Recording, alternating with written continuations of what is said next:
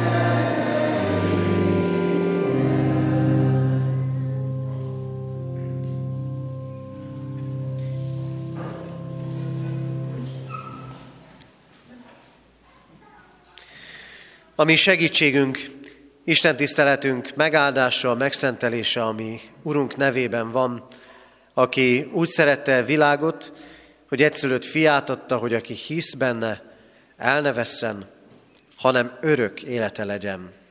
Ámen.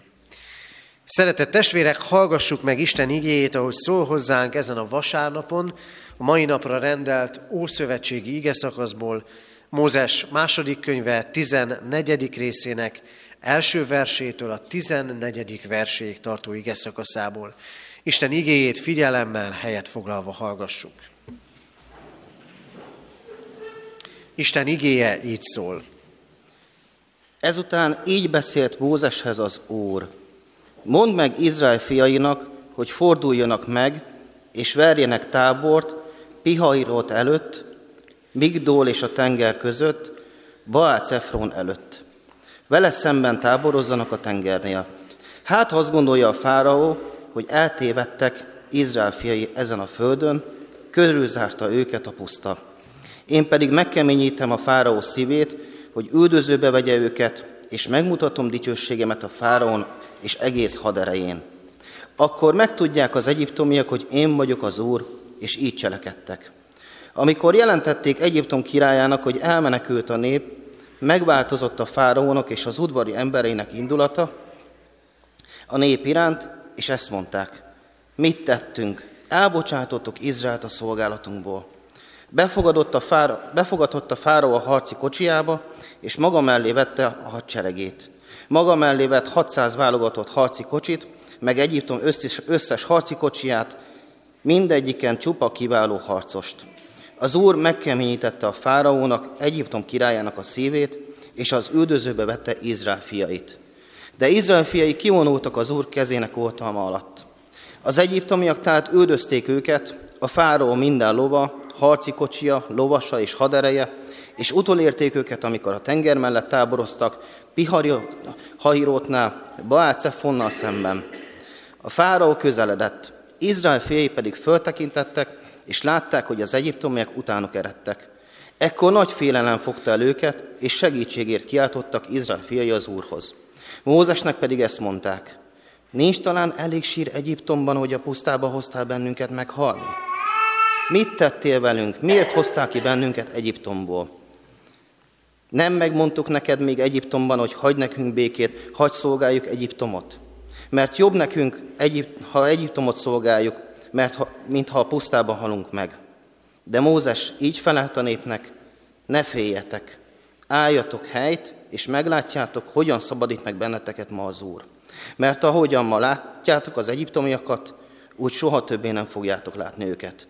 Az Úr harcol értetek, ti pedig maradjatok vesztek. Amen. Isten lelke tegye áldásá szívünkben az igét, és adja meg nekünk, hogy üzenetét értsük és szívünkbe fogadhassuk. Jöjjetek fennállva, könyörögjünk. a Úrunk Istenünk, ez az egyetlen mondat, hogy a te néped, a te kezed oltalma alatt ment, békességgel tölt el bennünket. Köszönjük neked, Urunk, hogy minden, ami hozzánk megérkezik, nehézség, baj, kihívás, arról te tudsz, és a te oltalmazó kezed hordoz bennünket. Urunk Istenünk, így adunk neked hálát megtartott életünkért. Így köszönjük meg neked, hogy az elmúlt héten velünk voltál és megerősítettél minket a mindennapokban, a feladataink között. Velünk voltál gyülekezeti alkalmakon, közösségekben. Velünk voltál a ravatal mellett, velünk voltál úton, a pihenés, a nyaralás útján épp úgy, mint amikor tettük a dolgunkat, végeztük munkánkat. Urunk Istenünk, köszönjük neked, hogy nem csak gondviselőként tekinthetünk rád, hanem szabadító Istenként ismerhetünk téged. És amikor ma újra a szabadítás igéi vannak előttünk, kérünk téged, hogy szólj hozzánk úgy, hogy megértsük, Miből akarsz megszabadítani életünk mostani idejében? Urunk, bocsáss meg nekünk a magunk zúgolódását, hitetlenségét. Bocsáss meg nekünk, hogyha mi vagyunk azok, akik életünkkel, szavainkkal, tetteinkkel, hűtlenségünkkel másokat távol tartunk, vagy eltávolítunk tőled. De kérünk, Urunk, jöjj most egészen közel hozzánk. Érints meg minket. Add ígédet, és töltsd ki ránk szent lelkedet. Szólj hozzánk, Szent Háromság, egy örök Isten. Ámen. Készüljünk Isten igének hallgatására a 172. dicséret egyetlen versét énekelve. 172. dicséretünk így kezdődik, szűkölködünk nagy mértékben, segedelem nélkül. Az ének alatt szeretettel várjuk a gyermekeket a gyermekisten tiszteleten.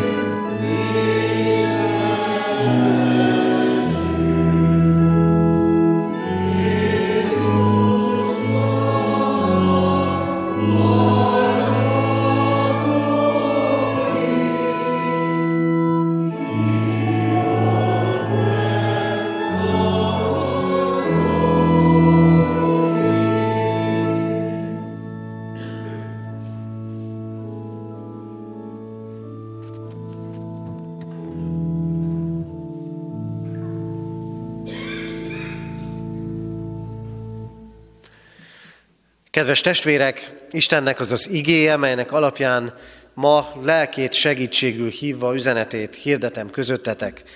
Írva található a hallott igékben, Mózes második könyve 14. fejezetében, ebből egyetlen verset emelek ki, és ezt olvasom most újra. A 14. fejezet 14. verse így szól. Az Úr harcol értetek, ti pedig maradjatok veszteg. Ámen. Eddig Isten írott igéje. Kedves testvérek, Izrael szabadulásának történetét hallottuk, annak egy fontos részletét. Jól lehet, a felolvasott igében még nem hallottunk arról, hogy hogyan vezeti át ezt a népet az Úristen a vörös tengerem. De kérem, hogy idézzük fel röviden, hogy mennyi minden vezetett ehhez a szabaduláshoz. Izrael szabadulása nem egyik napról a másikra történt meg. Rengeteg nyomorúságot kellett átélniük. Rengeteg imádság van mögöttük. És azt gondolom, talán éppen olyanok, mint közülünk néhányan, közülünk sokan, talán mindenki. Volt, amikor úgy élték meg, hogy az Isten nem hallgatja meg az imádságaikat. Mert nem történt meg, amit kértek. Nem ért véget a nyomorúság. Talán száz éve, kétszáz éve imádkoztak, legyen vége ennek a rabszolga sorsnak, amiben vagyunk. És nem történt semmi. Aztán az Úristen elhívta Mózest, aztán jött a tíz csapás, és gondoljátok el, milyen döbbenetes élmény lehetett, ott él egy tömegben a Nílus deltájában Izrael, Isten választott népe, és jönnek a csapások, és pusztítja a dögvész, a fekély, az egyiptomiakat, meg az összes többi, de Izraelt nem. És talán ott volt sokakban, mi lesz, ha a következő csapás már bennünket is ér. És ott van a tizedik csapás. Az egyiptomi elsőszülöttek halála. És erre készülni kellett a választott népnek is, bekenve az ajtófélfát meg a szemöldökfát az áldozati bárány vérével. Hosszú út. És ebben a mai történetben a senki földjén vannak. Igaz még Egyiptom. Elindultak, de ott van előttük a vörös tenger. Még nincs megérkezés. Indulás van, de nincs biztonság. És tudjátok, testvérek, mi többet tudunk. Olvasva ezt a történetet és hallva ezt a történetet, mint azok az emberek, az a 600 ezer zsidó ember, aki ott van a táborban. Mert ők mit látnak? Hallottátok. Feltekintettek, és látták jönni a fáraó seregét. Ők ennyit tudnak. De mi többet? Mi azt is tudjuk az előzményekből, hogy az Isten elmondja, hol kell tábort verni. Az Isten elmondja, hogy meg fogom keményíteni a fáraó szívét, és üldözni fog benneteket. Ezt mind elmondja az Isten. Ők csak egy picit látnak, de az Úristen látja a nagy egészet. Kedves testvérek, nem így vagyunk mi is, hogy részletet látunk csak. Részletet az életünk jelenéből, vagy éppen a közelmúltjából.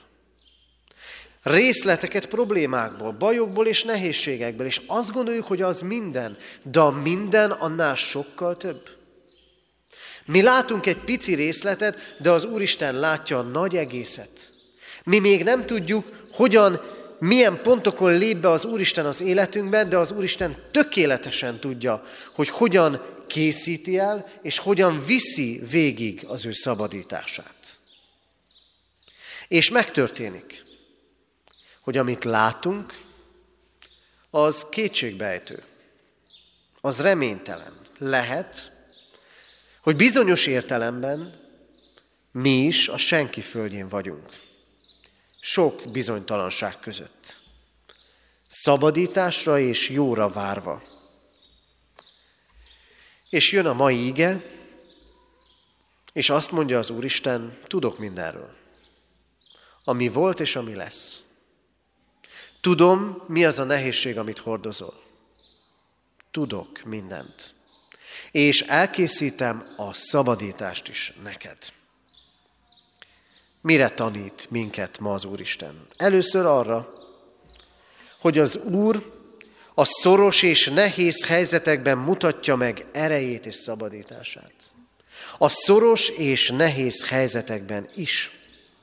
Nézzétek, testvérek, itt van a választott nép, 600 ezer ember, de katonailag mindenképpen ez egy szedetvedett csapat.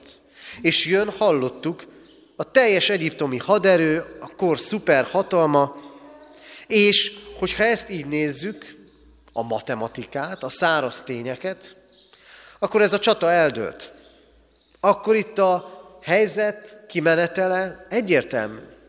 Lesz egy csomó izraeli, aki beleveszik a tengerbe, lesz egy csomó izraeli, akit megölnek, és lesznek olyanok, akiket visszavisznek a rabszolgaságba. Mert van, akinek dolgozni is kell. A helyzet egyértelmű.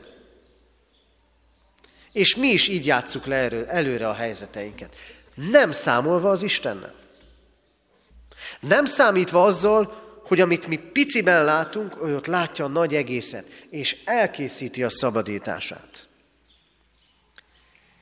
Ha ezt nézzük, az ő félelmük, kétségbeesésük jogos.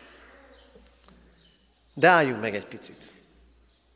Mert Isten ebben a mai igében arra hív bennünket, most, hogy gondoljuk végig. Gondoljuk meg, mi az, ami most nehéz az életünkben.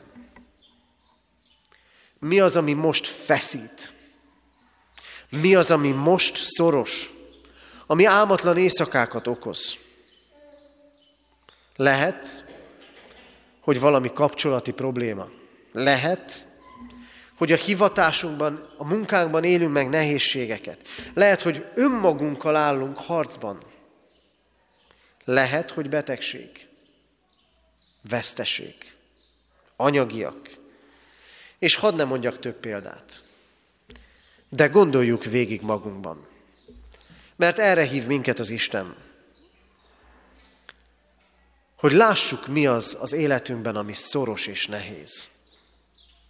Mert ő azokban akarja megmutatni hatalmát, erejét és szabadítását.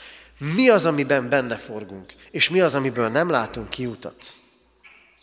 Arra hív minket az Isten, hogy ne leplezzük ezeket. Hogy ne gondoljuk azt, hogy egyedül vagyunk benne. Hogy csak neked kell elhordoznod, és neked kell kőkeményen megfeszülni, és végigvinni azt a dolgot, ami fontos, amit föl, föl kellene építeni, vagy ami elveszni látszik, vagy ami elveszett. És ne gondoljuk, hogy ahhoz, ami most nehéz, és most szoros az életünkben, ne gondoljuk, hogy annak nincs köze az Istenhez, ne gondoljuk, hogy abban nem akarja megmutatni erejét és szabadítását. Ne gondoljuk, hogy az Úristennek az életünkhöz csak vasárnap 3.4.10 és 3.4.11 között van köze, hanem mindig. Igen, az Úristen szorító helyzetekben mutatja meg szabadítását. Megtörténik, olvassuk az Ószövetségben, a próféta az éhínség közepette betér egy faluba, találkozik egy özvegyasszonynal, egyetlen gyermekével, enni kér. Azt mondja neki az özvegyasszony, van egy kis lisztem, meg olajom, abból csinálok kenyeret, megesszük, aztán meghalunk. Eddig lát előre. Ad a profétának is. És ebben a szorító helyzetben úgy szabadít az Isten, hogy nem fogy el a liszt, és nem fogy el az olaj. Vagy gondoljatok azokra a gyógyítási történetekre, amikor Krisztus odalép egy-egy szenvedőhöz. Lehet, hogy valakinek új volt a betegsége, lehet, hogy valaki, sőt tudjuk, évtizedek óta benne volt. Vagy nézzétek, hogy lép oda Krisztus a gyászolókhoz, erősítve őket, hordozva terheiket a szorító helyzetekben. Az Úristen nem csendes szemlélője az életünknek. De sokszor nem is úgy készíti el a szabadítás, hogy elő, előgurítja a vörös szőnyeget, menjél, hanem sokszor nehézségek és kihívások között, sok kritikus helyzeten keresztül, de a vége szabadítás lesz. És hadd mondjam még egy gondolat végére azt is, van, amikor az Úr tesz szorítóvá helyzeteket számunkra. Mert már belekényelmesedtünk az életbe. Mert azt gondoljuk, hogy már minden megy. És szorítóvá tesz valamit. Hogy abba még előre kell lépni. Abba még növekedni kell. A gyülekezetünknek is. A szolgálatban is. És szorítóvá tehet az Isten helyzeteket az életünkben azért, és erről majd a végén még fogok szólni, hogy megtanuljuk átengedni a harcainkat az Istennek. És van, amikor a bűneinket teszi szorítóvá, hogy fájjanak, hogy érezzük, mert ami nem fáj, arra nem fogunk bocsánatot kérni. De az életünk nehéz és szorongató helyzeteiben az Isten hatalmát és erejét akarja megmutatni. De fölteszi nekünk az ige a kérdést. Hiszek-e igazán? Hol van a hitem? Hiszek-e, tudok-e hinni a nehézségek között? Nem csak a magasságokban, amikor jól megy, bár akkor is könnyű elhagyni az Istent, megy ez nekem egyedül is. De tudok-e hinni igazán a nehézségek között? Krisztus tanítványai erősek, legalábbis azt gondolják. Ott van Péter, Uram, ha senki, ha mindenki el is fordul tőled, én végig kitartok melletted. És néhány óra múlva háromszor tagadja meg Krisztust. És amikor ott vannak a viharban, a tengeren, hát nem ugyanezt történik? Mester, ébrezgetik. Nem törődsz azzal, hogy elveszünk? Az Isten népe, látjuk ebben a történetben, elindul a, a fogságból a szabadság felé, de bizonytalan. Nem tud bízni. Nem bízik saját magában, mert nem bízik az Istenben. A kis nehézséget is végletesnek látják. Ugye mennyire ismerős? Amikor a kis nehézséget is a világ legnagyobb problémájának látjuk. De tudjátok, testvérek, az Isten népe ebben a bizonytalanságában és kételkedésében még mindig az Isten népe. Nem mondja azt az Úristen, nem hisztek, akkor nem vagytok az én népem. Mi is ilyenek vagyunk. Tele kishitűséggel, elindulásokkal és megtorpanásokkal. De nem kell, hogy így maradjon. Az Úristen népe hosszú utat járt be ezután. És voltak mindig bukások, de volt növekedés is. Ezért ma tükröt tart elénk az Úr. Nézzétek, mit tesznek. Meglátják a közeledő egyiptomi sereget, és félnek. Jogosan félnek. És mit tesznek utána? Előveszik Mózest.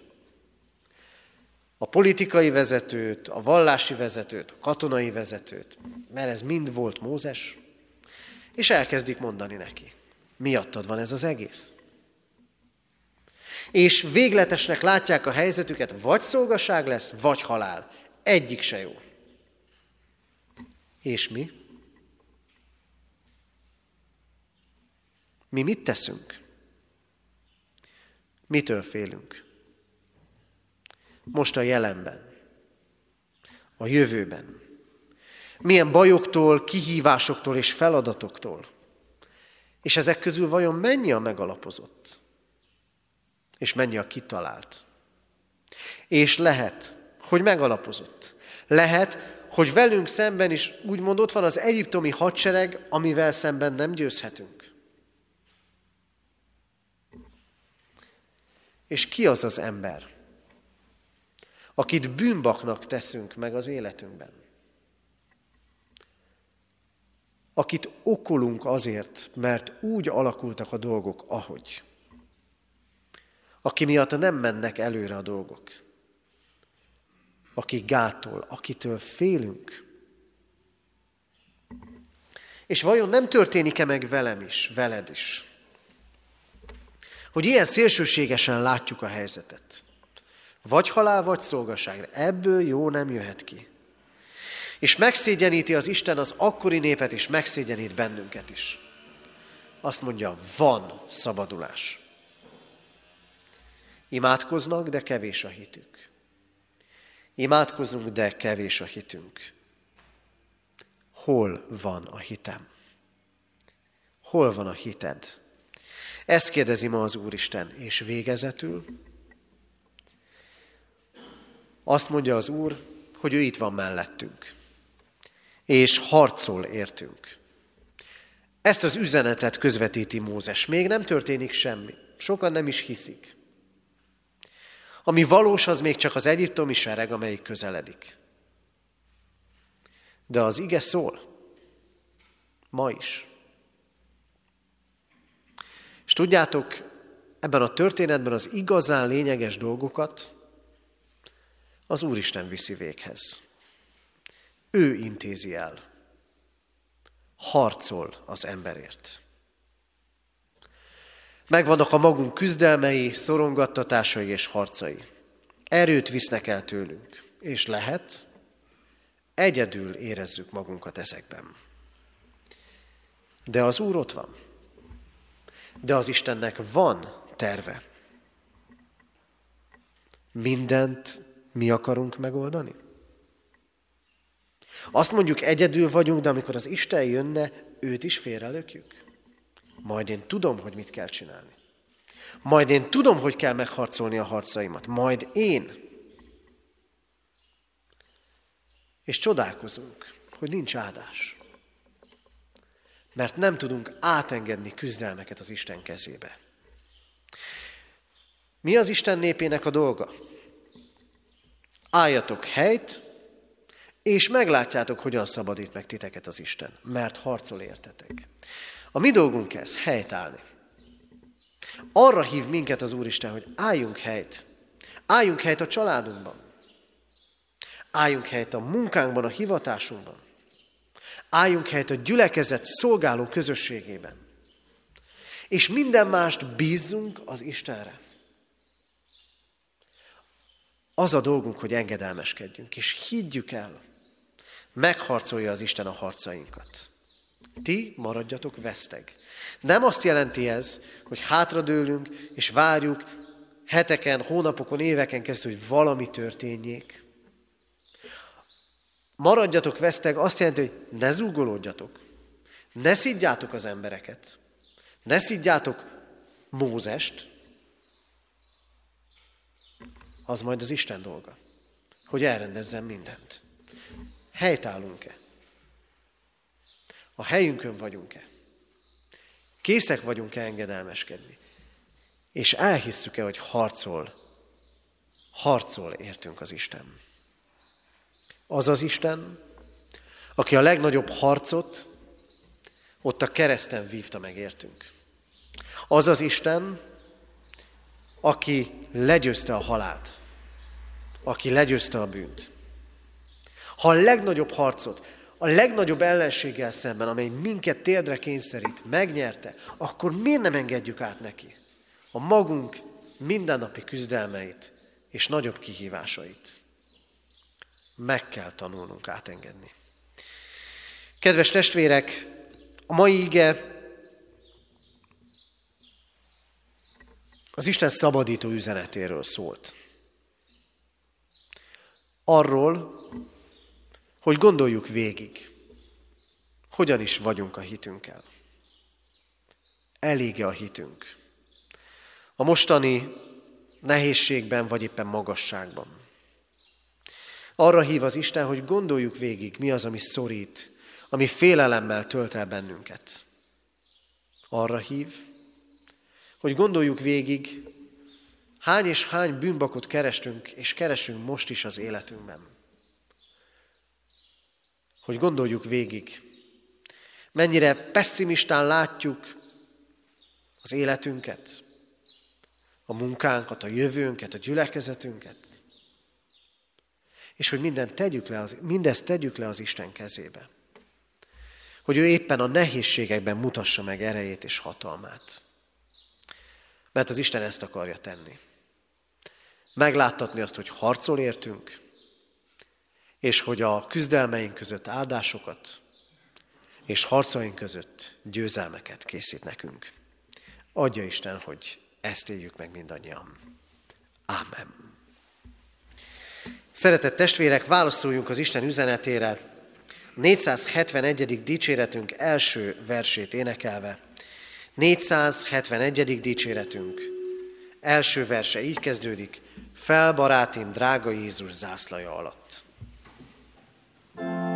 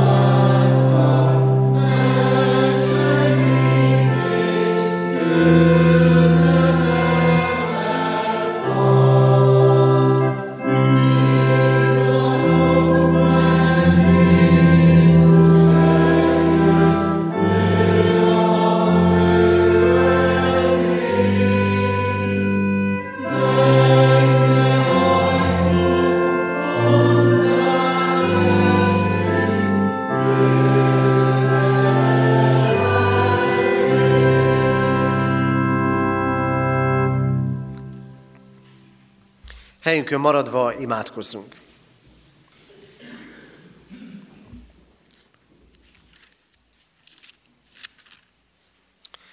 Urunk Istenünk,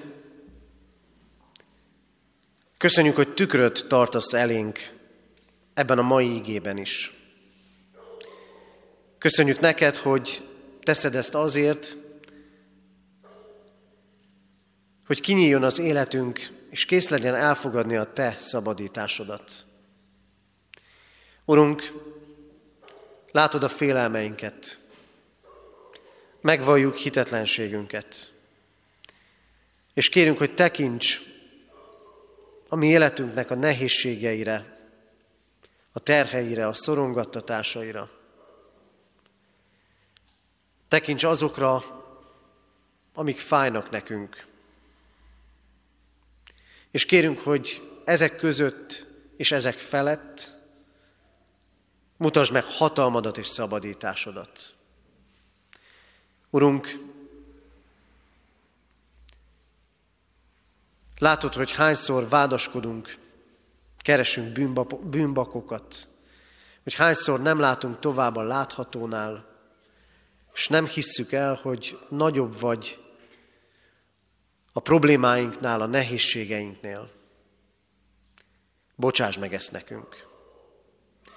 Kérünk, Urunk, légy velünk a harcainkban, amikor küzdünk önmagunkkal, küzdünk másokkal, küzdünk emberekért és ügyekért, amikor küzdünk, hogy helyreállítsuk az életünket. Légy velünk, Urunk, azokban a harcokban különösképpen is, ahol úgy érezzük, nem nyerhetünk. És hadd lássuk Krisztust, aki legyőzte a halált, és legyőzte a bűnt. Kérünk, Urunk, Krisztus győzelme adjon erőt a mindennapjainkban, és vezess így minket arra, hogy ne egyedül akarjunk küzdeni, hanem mindig csak veled. Urunk, hozzád fohászkodunk a betegekért, a mellettük állókért, a gyászolókért, azokért, akik az elmúlt héten álltak meg, álltunk meg ravata mellett. Ad nekünk vigasztalásodat és békességedet. Könyörgünk hozzád, Urunk, egész gyülekezetünkért, annak szolgálatáért, a szolgálókért. Kérünk, adj megtéréseket, adj ébredést. Elevenítsd meg, Urunk, a mi életünket. De könyörgünk hozzád városunkért, országunkért is, népünkért, határokon innen is túl. És imádkozunk azért, Urunk, hogy a Te mai választott népetként sok nehézség, sok félelem, sok hitetlenség ellenére ne csak tarts meg minket, hanem erősíts meg bennünket úgy, hogy a mi bizonyságtételünk által sóvá és világossággá lehessünk ebben a világban. És kérünk, Urunk, hallgass meg most, amit csendben elmondott, személyes imádságunkat. Amen.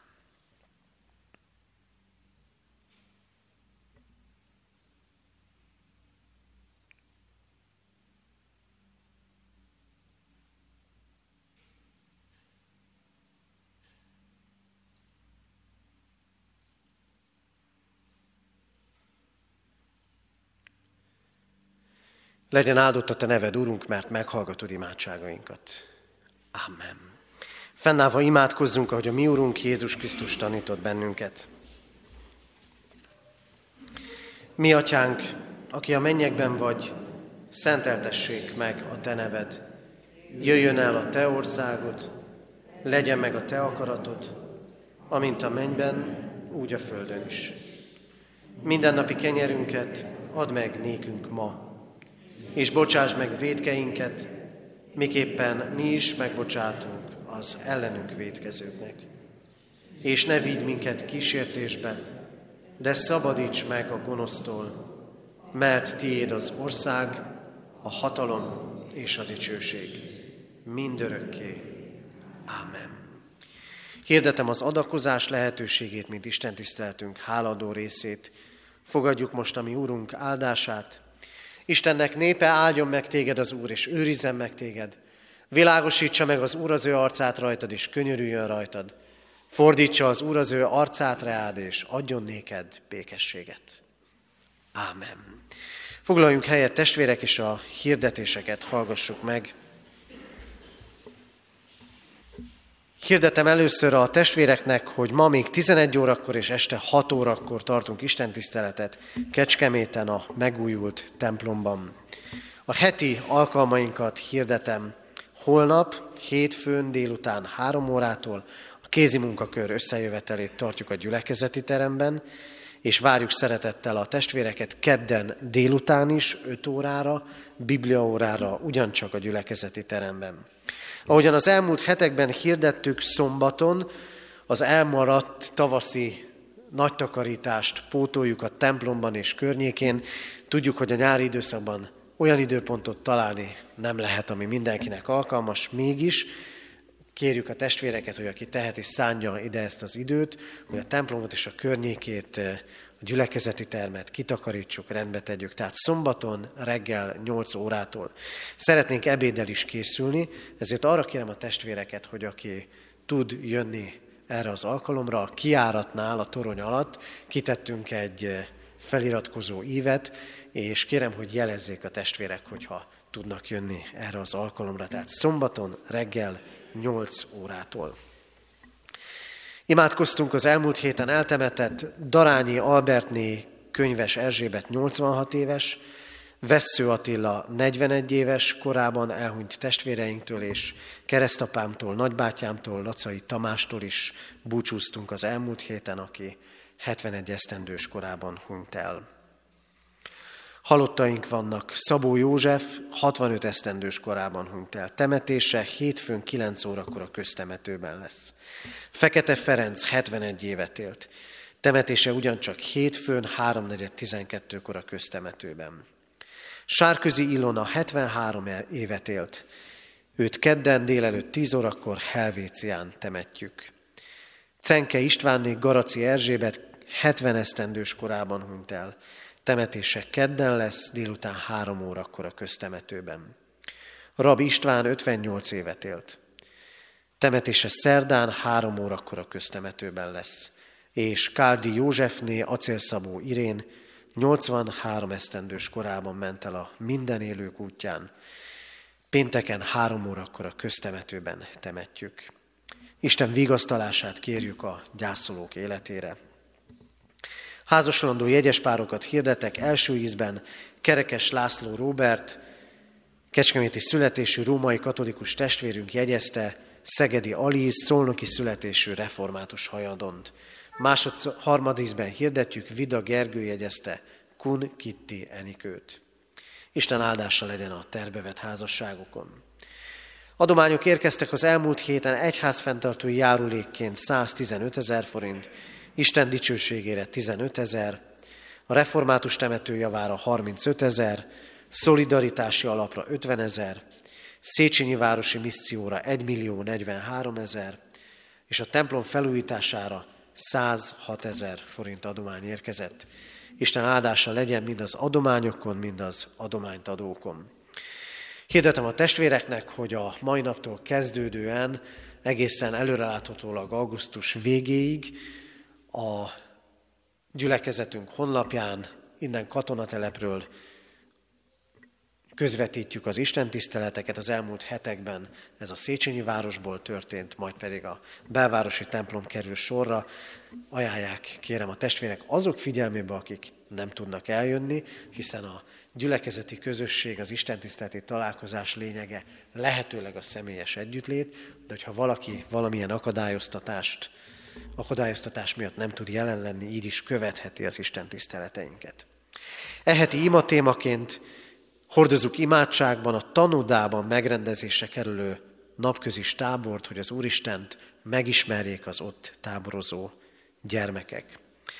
A Marosvásárhely alsóvárosi református gyülekezet egy tagja, Nagy Hermina július végétől szeptember elejéig Erasmus ösztöndíjra Kecskemétre érkezik, és erre a kicsit több mint egy hónapra albérletet keres. Kérjük a testvéreket, hogy aki tud ebben segítséget nyújtani, jelezze akár nálam, akár a Kecskeméti Lelkészi Hivatalban.